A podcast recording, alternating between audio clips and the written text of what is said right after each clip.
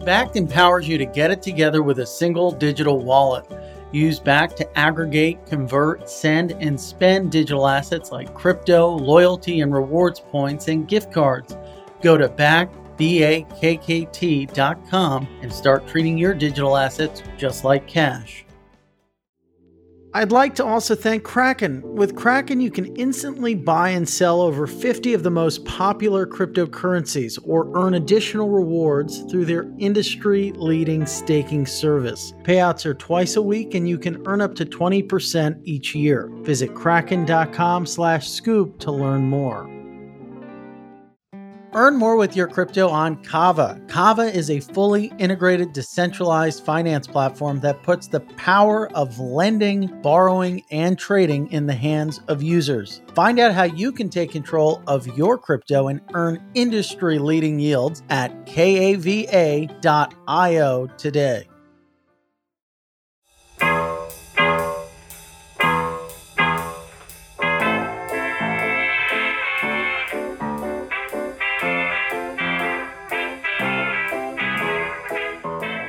Ladies and gentlemen, welcome to The Scoop. I'm your host, Frank Chaparro, Director of News at The Block. And today, joining us on the other side of the mic is perhaps crypto's most renaissance man, an investor in the space, NFT connoisseur, prolific tweeter, handsome, can't forget that as well, and someone who is probably best known for being a blueberry boy. We have Loomdart.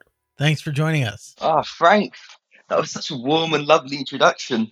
It's a pleasure to be here. Well, obviously, people that are glued to crypto Twitter, like myself and, and some of my counterparts here at the block, are very aware of what you do in the space outside of the memery. You have your hands on many different projects from MetaDrop to Loomlock. And of course, you're involved with eGirls Capital, which if you didn't check out that profile into Crypt, you should. It's it's an anonymous, basically an anonymous investing group of uh, a bunch of cartoon characters, I guess you'd say.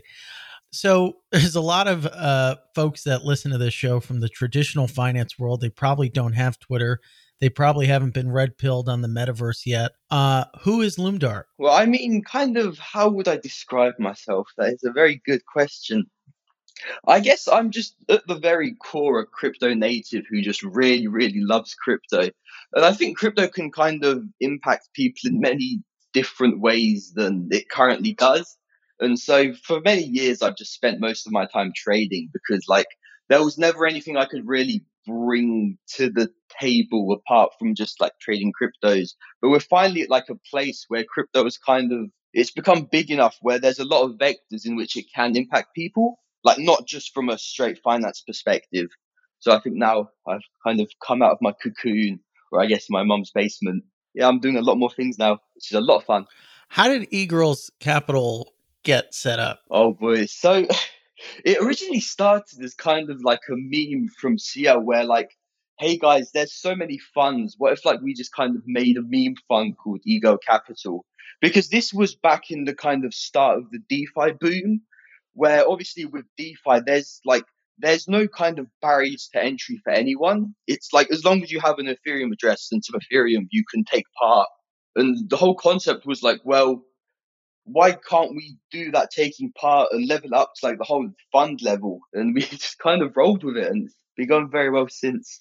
So is it is it like an actual incorporated entity or is it kind of just a group of e-girls and interns trading together in a community type fashion? Um, there is a corporate structure behind eGirl Capital because um, unfortunately the whole kind of Anon system doesn't blend in well with the way some certain laws work. But yeah, there is a structure behind the company. It's pretty interesting that you guys are out there. What's sort of like the big bet that, you know, kind of has made you successful? Um, me personally, honestly, I think just everything that's involving crypto kind of touching more regular people, which currently really seems to be NFTs. But for more ego's sake, we think layer twos are going to be pretty hefty. And also just an enormous collection of anime art. because I'm like convinced anime is just going to take over the world. Why is that? Well, I mean, it's like for so many years, people would love to like invest in not in, not really invest, but just collect pieces of memorabilia, pieces of artwork from cultures they were just interested in. But there was always this really big taboo about how people just didn't like anime. Mm-hmm. And I think it's more a case of like people liked anime. They were just scared to say they liked anime because it was like, oh, are you a weeb? Are you like a nerd? but now it's kind of like like how Star Wars went from nerdy to like cool and sexy. Kind of anime is having that moment. When do you NFTs and the metaverse have that moment? I think a lot of people who have seen the run up in some of these metaverse coins or these large NFT drops, people from the regular world, certainly reporters that I know from the non crypto world, look at that and just think it's utterly ridiculous. But anime kind of went through a similar transition. How does crypto go through that same transition? So I think the issue with a bunch of these current crypto centric metaverse plays that have raised a lot of money is that they're what crypto people think normal people will like. It's not, well, I mean, in my personal opinion, I don't think it's like things that normal people will actually like because crypto can be really complex and the everyday average Joe isn't going to kind of commit to all the security things you need to do and all the extra time it takes to get set up just if they want to say play a game in the metaverse. And I think that's kind of the issue with all the offerings we have at the moment, where like it's more so a kind of crypto engulfed metaverse where like the metaverse is crypto, which I think it shouldn't be. It should be a metaverse where kind of crypto is in the back alleys, it's in the piping. It lets everything work, but it's not the core and center of it all. Which kind of is like what VAIL is building out. I know we talked about it a week or two ago. The game is just a game and it leverages crypto in a way that makes the game better versus crypto for crypto's sake to an extent. Oh, yeah, exactly. I'd love to talk about this because so as kind of part of my job as helping the VAIL team do the drop on MetaDrop is like it's not really community outreach reach, but kind of there's this whole consensus within the gamer world that like NFTs are a net bad thing, they're evil. And so I've been just mass DMing hundreds of gamers and like asking like, hey guys, kind of why do you hate NFTs so much? Do you know that like this is how they can benefit gaming?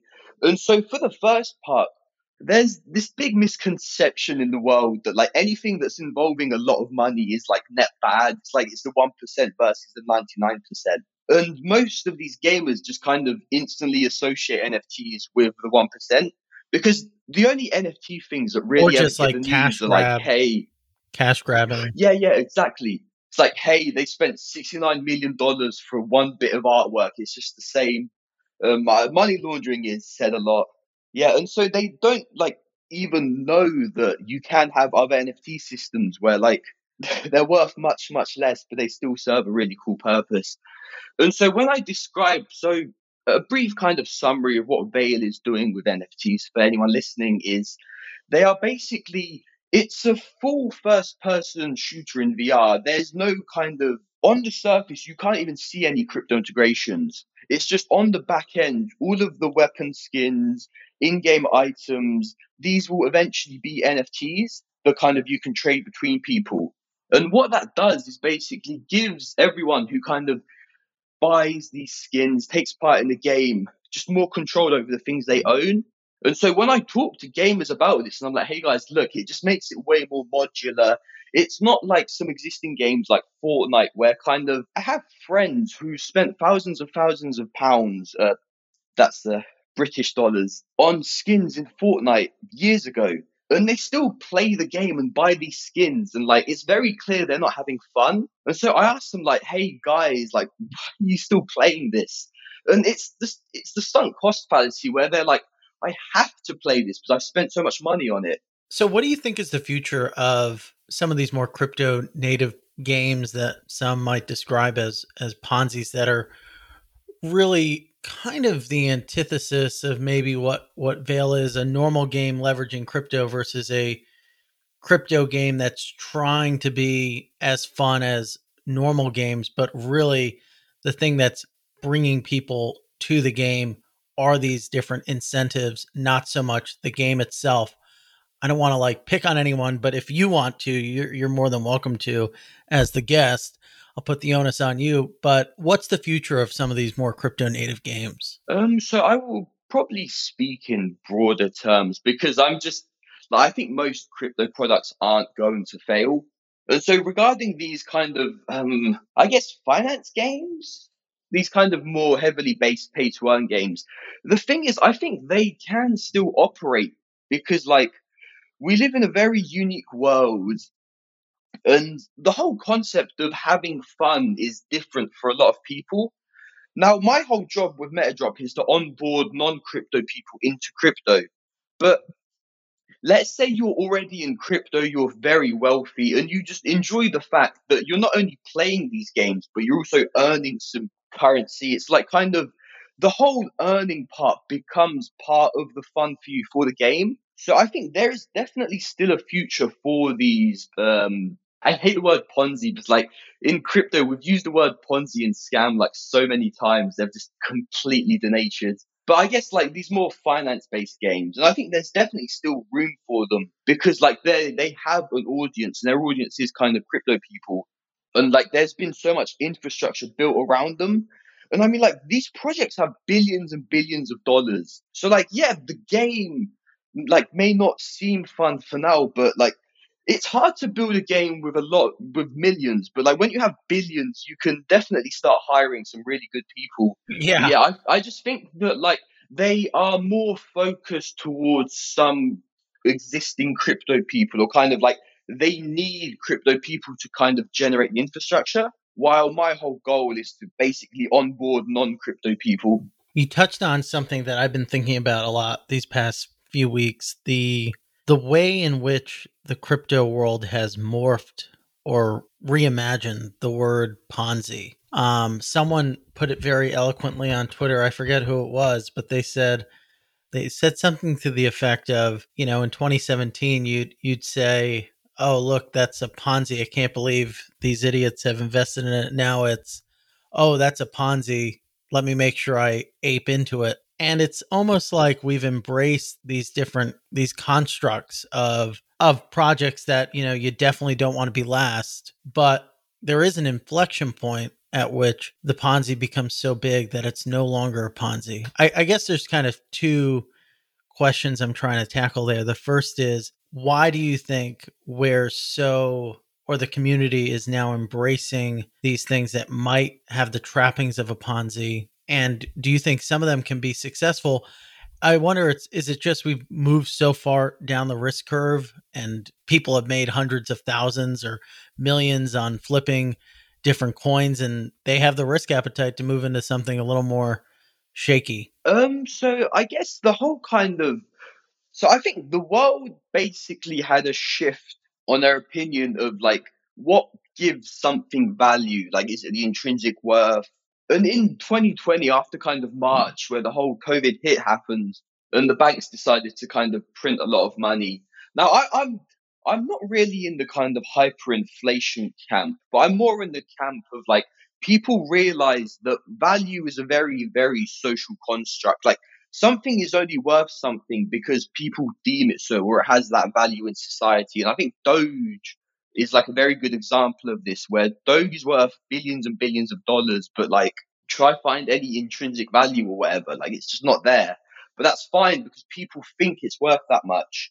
And so with these kind of I'm assuming with Ponzi, you're talking about kind of the DeFi 2.0 system where like you kind of pay in money to get more money afterwards, and then that money goes into a treasury. Mm-hmm. And so with a system like that, I kind of I used to be a big skeptic of it because I was like, hey, this is clearly a Ponzi scheme. But then I started kind of looking into it. And the whole thing is like, well, there's a lot of very smart financial people here, and there's no kind of insane like um so the way most Ponzi's really fail is if the early people start to just well cash out basically because most people start Ponzi's to make money, mm-hmm. and this is the, been the case with kind of BitConnect and some other coins where kind of the founders start cashing out and they have so much capital that it kind of crushes everything. But things like Ohm, which were,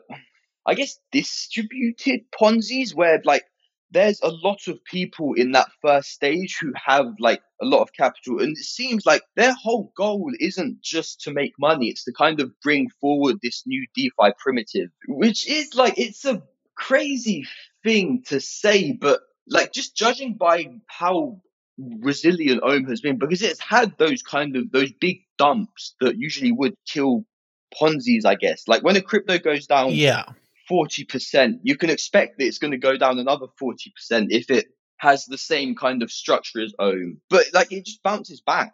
And it doesn't trade like a Ponzi. It trades like an actual crypto with like it has corrections and pumps and dumps, but they're never like, okay, this is it, this is over. So I think the whole kind of Ponzi thing is more I mean, it, you you you illustrate a juxtaposition Yeah. that I saw in a headline from Coinbase. Andrew Thurman wrote that Olympus DAO might be the future of money, or it might be a Ponzi. So right now it's kind of a game, but th- there gets to a point where there could be something that could be impactful for crypto.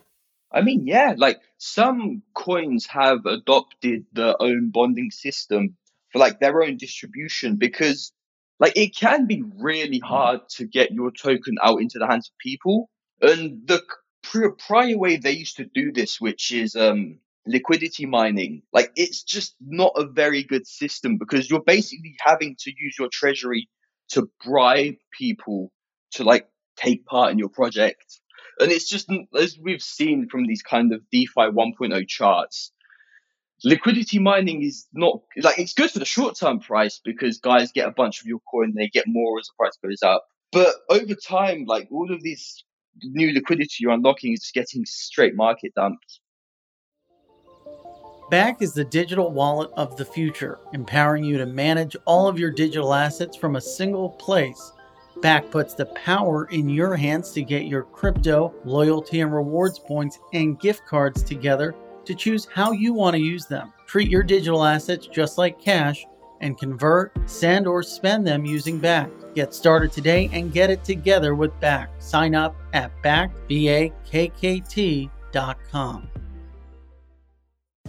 For the last 10 years, Kraken has been known as one of the best platforms for trading crypto online. Now, with the new Kraken app, it's easier than ever to buy and sell over 60 of the most popular cryptocurrencies on the go 24 7. Simply download the Kraken app, connect your bank account, and start investing for as little as $10. Just a minute is all it takes to get started. Are you ready to take your crypto earnings to the next level?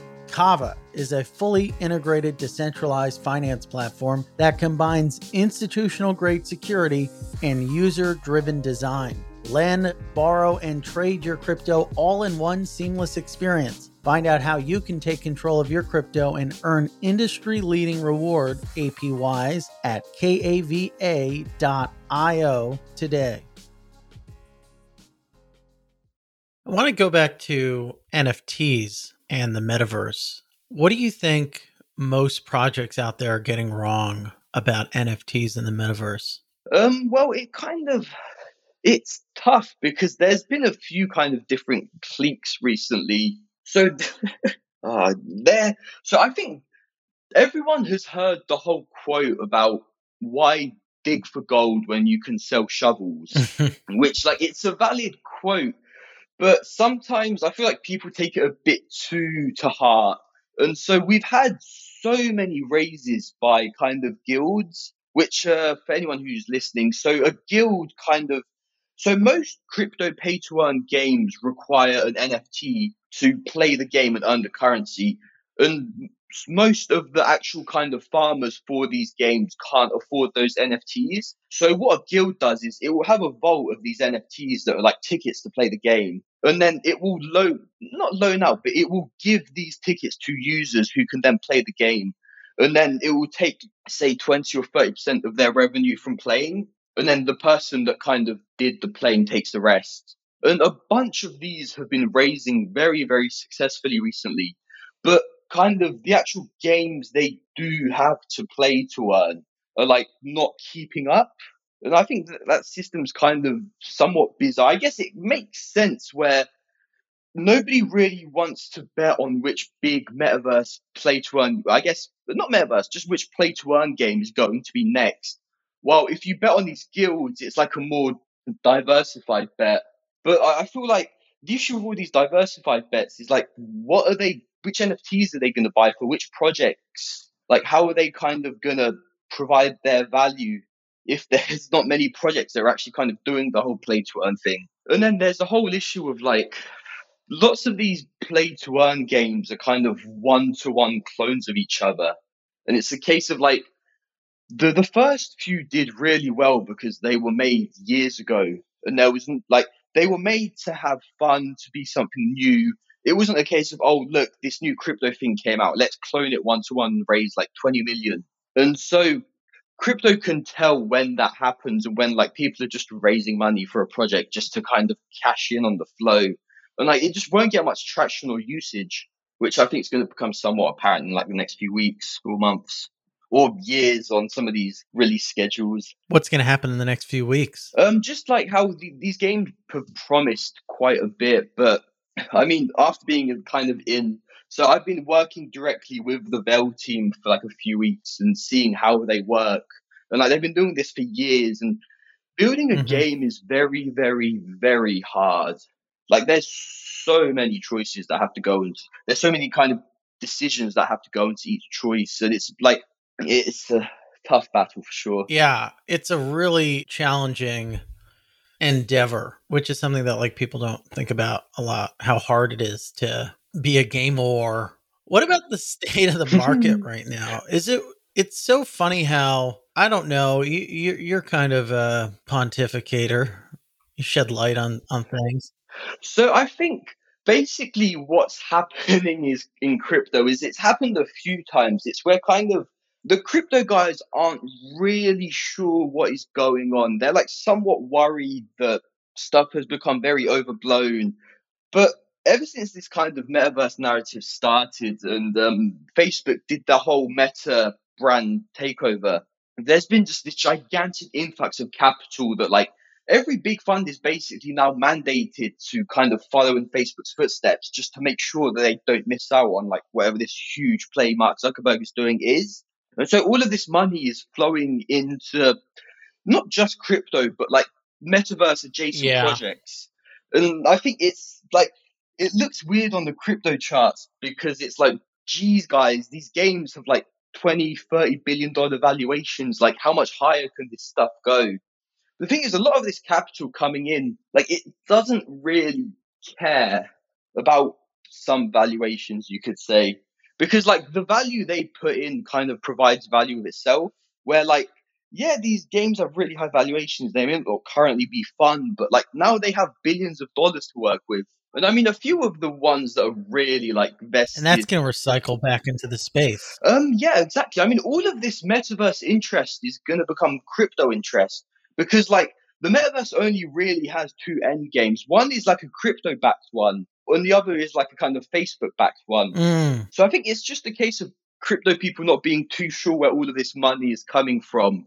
But it's less a case of like crypto guys just reusing their profits to reinvest into crypto, which I think some people are thinking. And it's more a case of just there's so much new outside interest. Well, let's run through the list over the past month. We've had a number of big funds raise and companies that have raised. Solana Ventures, FTX, Lightspeed announced a $100 million blockchain gaming fund. The Sandbox raised $93 million. Mythical Games raised 150 million. Blockchain game developer Forte had a 725 or a 725 million dollar raise. So you have strong investment inflows into the space despite maybe the price of some of these liquid tokens.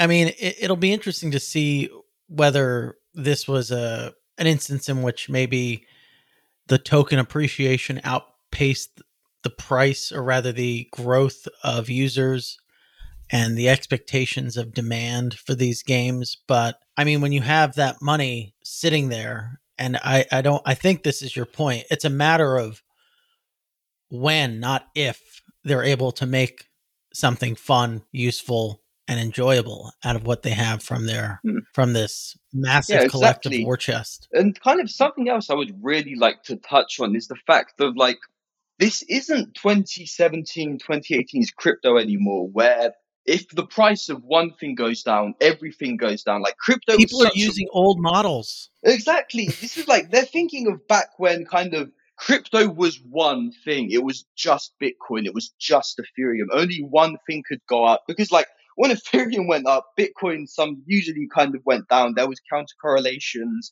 Everything was just one market. But like crypto has evolved so far beyond that. It's such a mature and kind of it's an actual market now. And I Mm. think a bunch of like the pain of 2018, 2019, just watching your money diminish day after day after day has been kind of brandished into people's brains.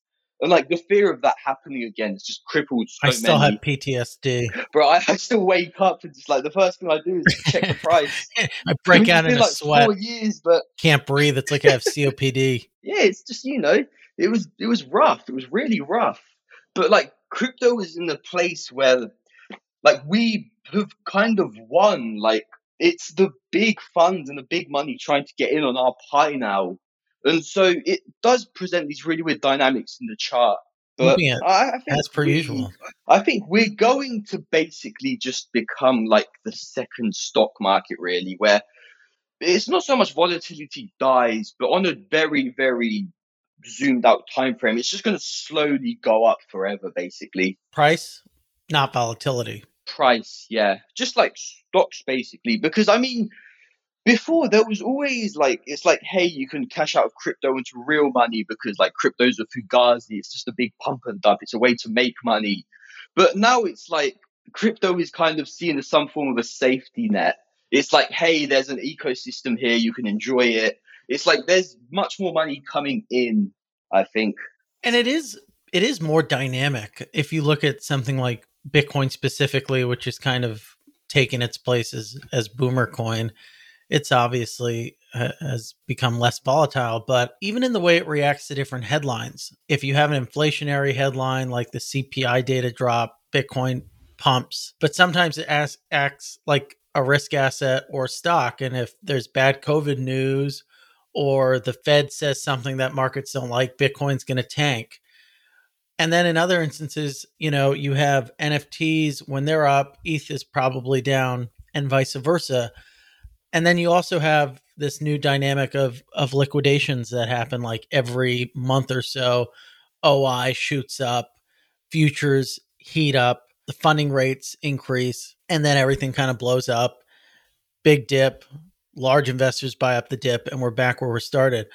Are there any, I guess, do you have any thoughts on some of those dynamics? And are there any other dynamics that you, you find fascinating? Um, so kind of funding has been my bread and butter for like ever since kind of 2018 because it's one of those market metrics that like can't be gamed. Like you can't extrapolate stuff from funding really because it's just like an inherent law of the market. It's like it just is. Mm-hmm.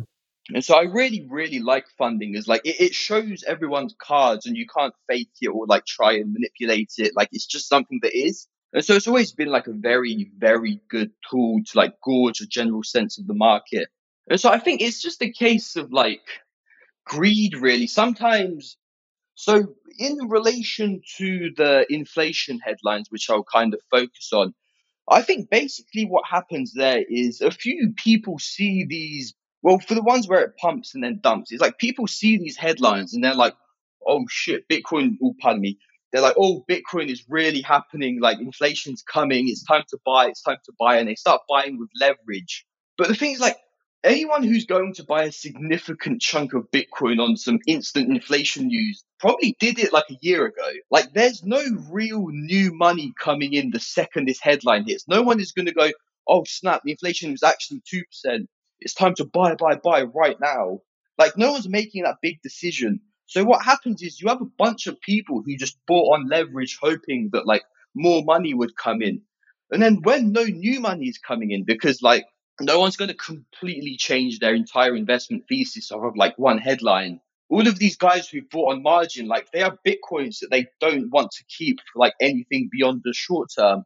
So they're like, well, if I can't sell high, I better sell here so I don't get trapped. And then all of this bought up coins are just being smashed onto the market as like all these guys are trying to get out. And then we get those like really volatile periods. But then like you zoom out onto like the day, the week, and then it's like a little blimp. Yeah. Is kind of how I would say. So what are some of your what what are you anticipating for the next year? How do you envision the market further evolving? Does maybe ETH flip Bitcoin? What surprises might be in store? Oh, the flippening. So I'm I'm a bit kind of non I think if the flippening happens, it would open up Pandora's box basically. And like the whole concept of value within crypto would change and then stuff might get really, really weird. Because it's like a case of, well, Bitcoin is the best thing at being Bitcoin. Like ETH is just a different kind of coin. It's more tech. Does it kind of like remove the ceiling for value in this space? Hmm, I think it not just removes the ceiling, but it also kind of removes the floor in that, like, if you can't trust Bitcoin as being the most valuable, and ETH's whole value is kind of the fact that it's programmable smart money, but like there's going to be better, quicker versions of ETH. But like, so nothing is going to be a better Bitcoin than Bitcoin because like it's good enough at what it does. It's like how there was thousands of things better than gold over the three or four thousand years gold was in existence.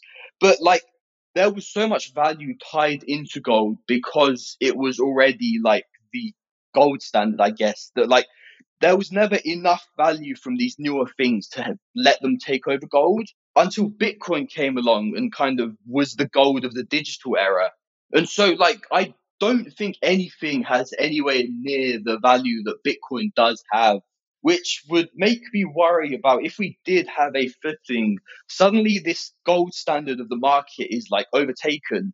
And what would that mean in terms of how people are willing to invest? Because you can see it with Ethereum where like these alternative layer ones like AVAX, like Solana, like some could argue that these have straight up better value than Ethereum. And so it's like, what do you trust? Where can you lay your nest eggs for your security if Bitcoin gets flipped? Because like, are you going to go on ETH? But like maybe Solana's better than ETH. Do you have to buy some Solana then?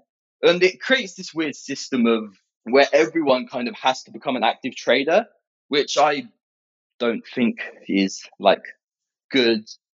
It's why I'm somewhat worried about flipping. You always have stables. Uh, stables, ugly. Wow, this was a lot of fun. Where can our listeners learn more about you, Loomdart? Um, so my Twitter is uh, twitter.com slash loomdart. And I think if you're willing to bypass the hours upon hours of just stream of consciousness spam, I, I give out some alpha every like few weeks. That's how you separate the weak from the chaff. Yeah, it's just that you know, it's like a hazing process, like a sorority. they must pass the trials. Well, Loomdart, pump it, Bloomberry boy. Thanks for coming on the show. Uh, it's been an absolute pleasure. And uh, thanks everyone for listening.